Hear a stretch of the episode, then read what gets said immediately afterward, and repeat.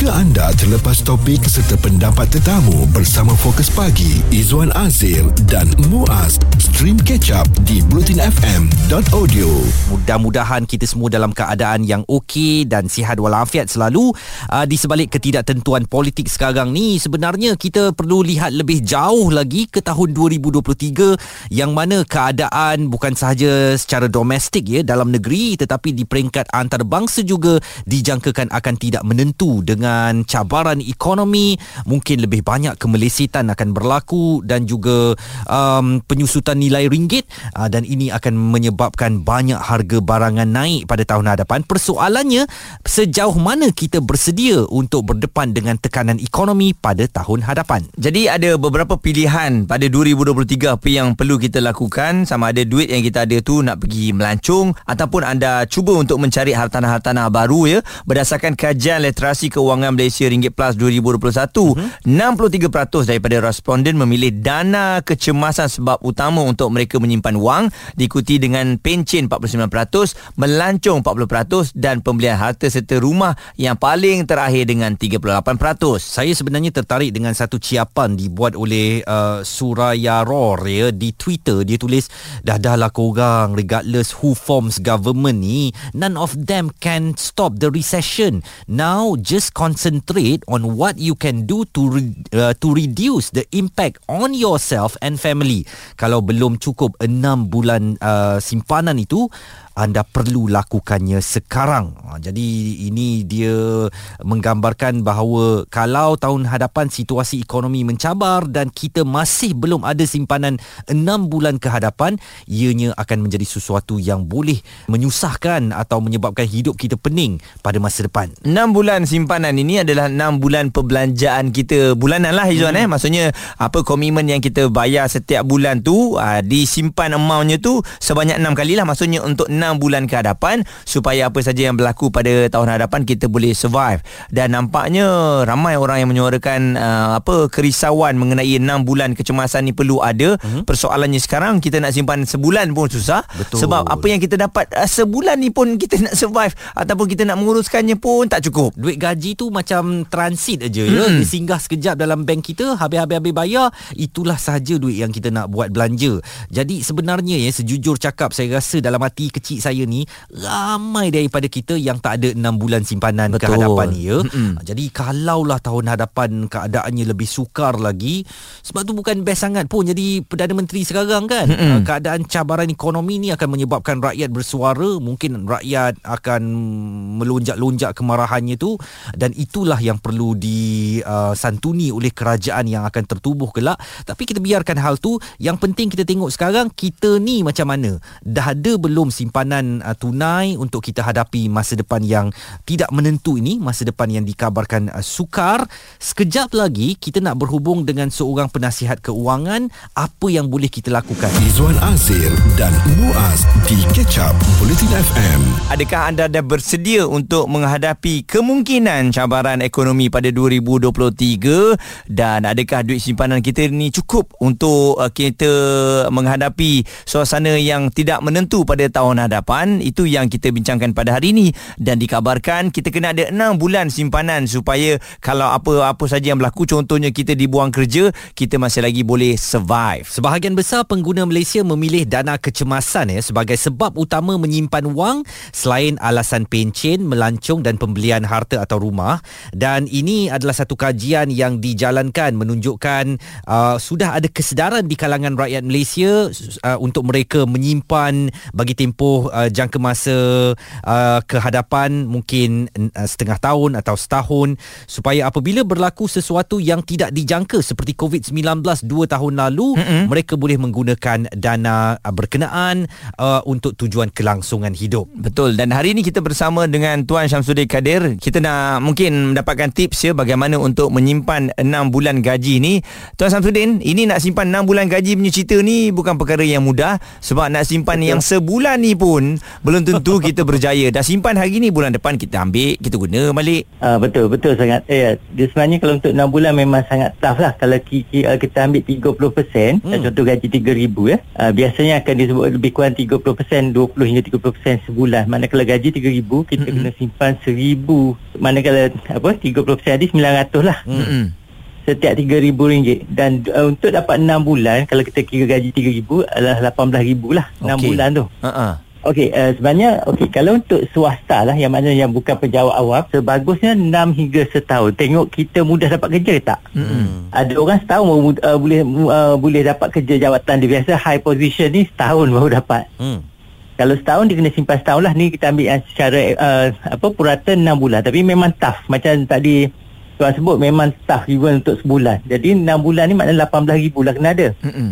Kalau kita simpan 30% maknanya 900 untuk cukup 18,000 tu kita perlukan 20 bulan. Mm-mm. Bulan kan 900. Hmm, betul. 20 bulan baru 18,000. Maknanya kalau kita boleh disiplin betul-betul lah tapi ini tough. Betul, yeah? tough. Uh, uh, tough today. sangat. Mana untuk ada 6 bulan tu makna 20 bulan, mana setahun setengah, lebih pada setahun setengah. Hmm. Ni cerita berapa uh, bulan yang lepas. Sepatutnya kalau bulan ni dah tak sempat dah ni nak ya, menghadapi betul. tahun depan. Ah, uh, jadi cara uh, uh, ya betul, memang tak sempat. Cuma kurang-kurangnya at kita boleh buat backup cuma tengok tahun depan kita boleh sampai tahap mana sebab patutnya ialah COVID itu dah mengisafkan kita lah. Hmm. Ha, bagi yang mana yang berjaya saya saya jumpa ramai juga yang berjaya yang dah ada 6 bulan masa covid berlaku dia tak terkesan sangat. Okey. Ya tapi maksudnya bagi yang kita yang belum buat memang dah terkesan tapi cumanya sama ada kita nak belajar atau tak lah. Hmm, jadi ni Sebab seruan Sebab kita tak tahu kesan dia sejauh mana. Tuan Cuma, Syamsuddin uh, supaya yeah? di hujung bulan ni waktu dapat gaji ni memang jangan jadikan gaji sebagai persinggahan sahajalah ya.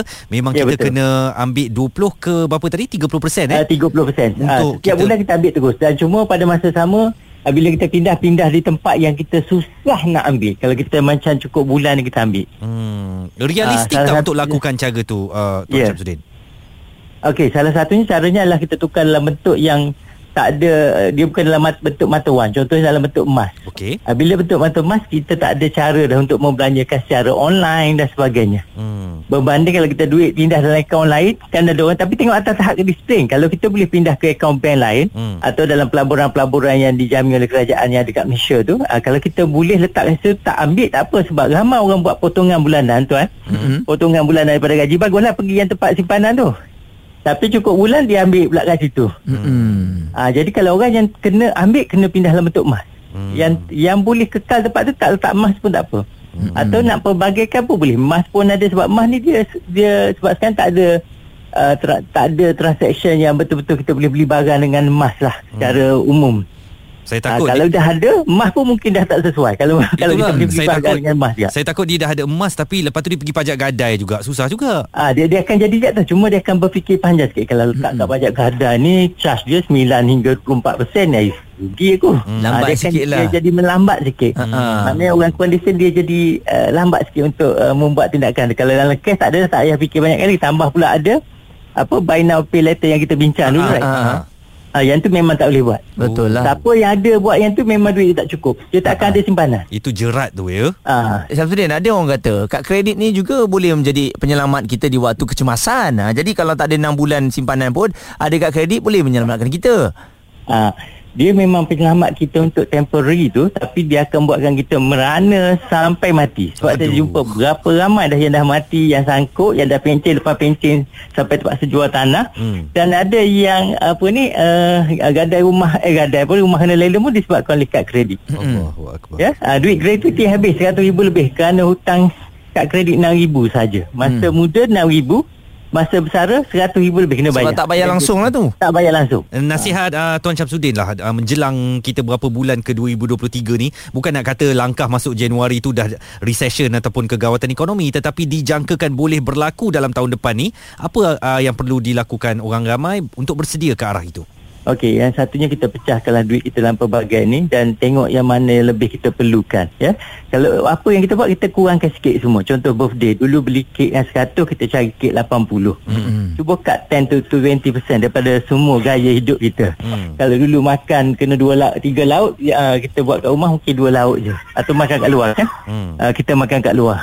Tuan Syamsuddin Kadir selaku perunding keuangan menasihatkan kita untuk uh, berhati-hati. Uh, banyak benda yang kita kena cut ya. Tapi itulah Izwan nak cut uh, benda-benda tu sebenarnya kita lebih kepada gaya hidup pun ya juga Hmm, ni betul. lebih nak impress orang kan? Benda-benda tu kadang-kadang memakan diri kita sendiri. Sekarang ni tak sesuai lah nak impress orang kan, Mm-mm. nak tunjuk hebat sedangkan uh, kita pun tahu keadaan ekonomi sekarang ni memang sangat mencabar. Jadi sebenarnya pada saya kalau saya nampak orang tu bawa kereta sport yang mahal ni kan? Nak menunjuk-nunjuk kan, saya fikir macam ya mungkin tu rezeki dia lah tapi sebenarnya tahun depan akan jadi lebih sengsara lagi kereta tu ada lagi ke tidak ke?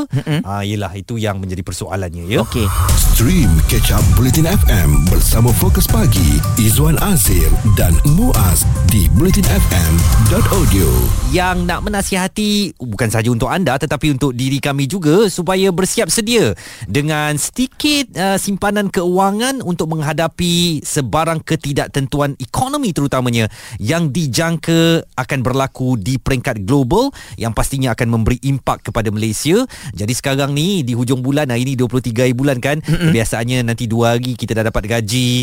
Uh, tolonglah anda mula rancang keuangan anda itu uh, berbelanja mengikut keperluan bukan ikut kemahuan dan kalau ada simpanan itu itu langkah yang baik baby step untuk anda mula menabung dan terus menabung bagi masa depan yang tidak menentu pada tahun 2023. Ada kajian daripada Bank Negara mendapati 75% daripada rakyat negara ini tidak mempunyai simpanan sebanyak seribu pun. Dan uh, kalau kita lihat kesimpulannya memang uh, kita ni uh, dari tahap menyimpan masih lagi rendah dan kita faham ada setengah daripada kita ni Zuan bukan tak nak menyimpan nak menyimpan tapi tak cukup. Oleh kerana mungkin komitmen uh, dalam keluarga tu sangat besar dan gaji yang kita dapat ni tak banyak ya. Jadi ada juga isteri yang tak boleh nak bekerja oleh kerana nak menjaga anak yang ramai. Uh, jadi kekangan-kekangan macam ni memang kita tak salahkan anda lah kita pun tak ada kata rakyat Malaysia ni malah menyimpan tidak oleh kerana masalah uh, kita sendiri nak menguruskan keuangan tu pun susah Betul. Jadi ada beberapa tips ya yang saya nak kongsikan cara untuk kita mungkin boleh menyimpan sikit duit. Antaranya dekat celahan dompet ya. Uh, kadang-kadang kita lipatlah duit kita tu kecil-kecil, kita masukkanlah celah-celah uh, tertentu yang tak nampak depan mata kita dan tak senang kita sambar apabila kita buka dompet kita.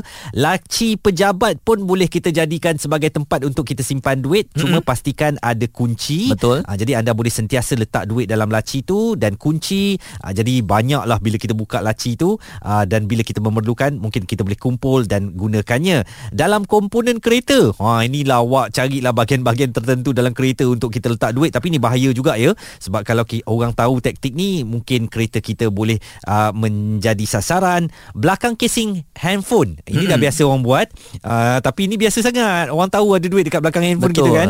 Tinggal dia nak ambil sahaja bila masa dia memerlukan. Uh, itu antara beberapa tips termasuk juga simpan dengan pasangan. Pastikan pasangan anda boleh dipercayai Mm-mm. untuk menyimpan duit itu. Jangan uh, dah simpan dengan pasangan Lepas tu kita minta balik Dia tak bagi Dia kata tu, tu duit dia kan uh, You dah simpan kat akaun I Dan uh, Juna Yahya katanya Tip uh, bersedia menghadapi Kemelesetan ekonomi uh, yang, yang pertama katanya Pastikan anda ada kenderaan Sebuah motosikal dan sebuah kereta Yang berkeadaan baik Dan habis bayar Jenama apa Itu belakang kira Yang penting ada Yang kedua Pastikan ada simpanan kecemasan uh, 6 hingga 12 bulan gaji mm-hmm. Kalau ada yang 3 tahun lebih bagus Yang ketiga Lansaikan hutang-hutang yang ada Empat Tangguh dulu buat hutang baru Dan yang kelima Hidup tenang-tenang Tanpa impress sesiapa Ataupun nak kejar gaya hidup Oh, saya suka sangat uh, nasihat yang kelima itu. Sekarang ni bukan waktunya untuk kita impresskan orang lain lah ya. Nak tunjuk hebat dengan telefon kita ke atau dengan kenderaan kita ke. Hidup bersederhana sahaja. Tak perlu tukar kereta lah.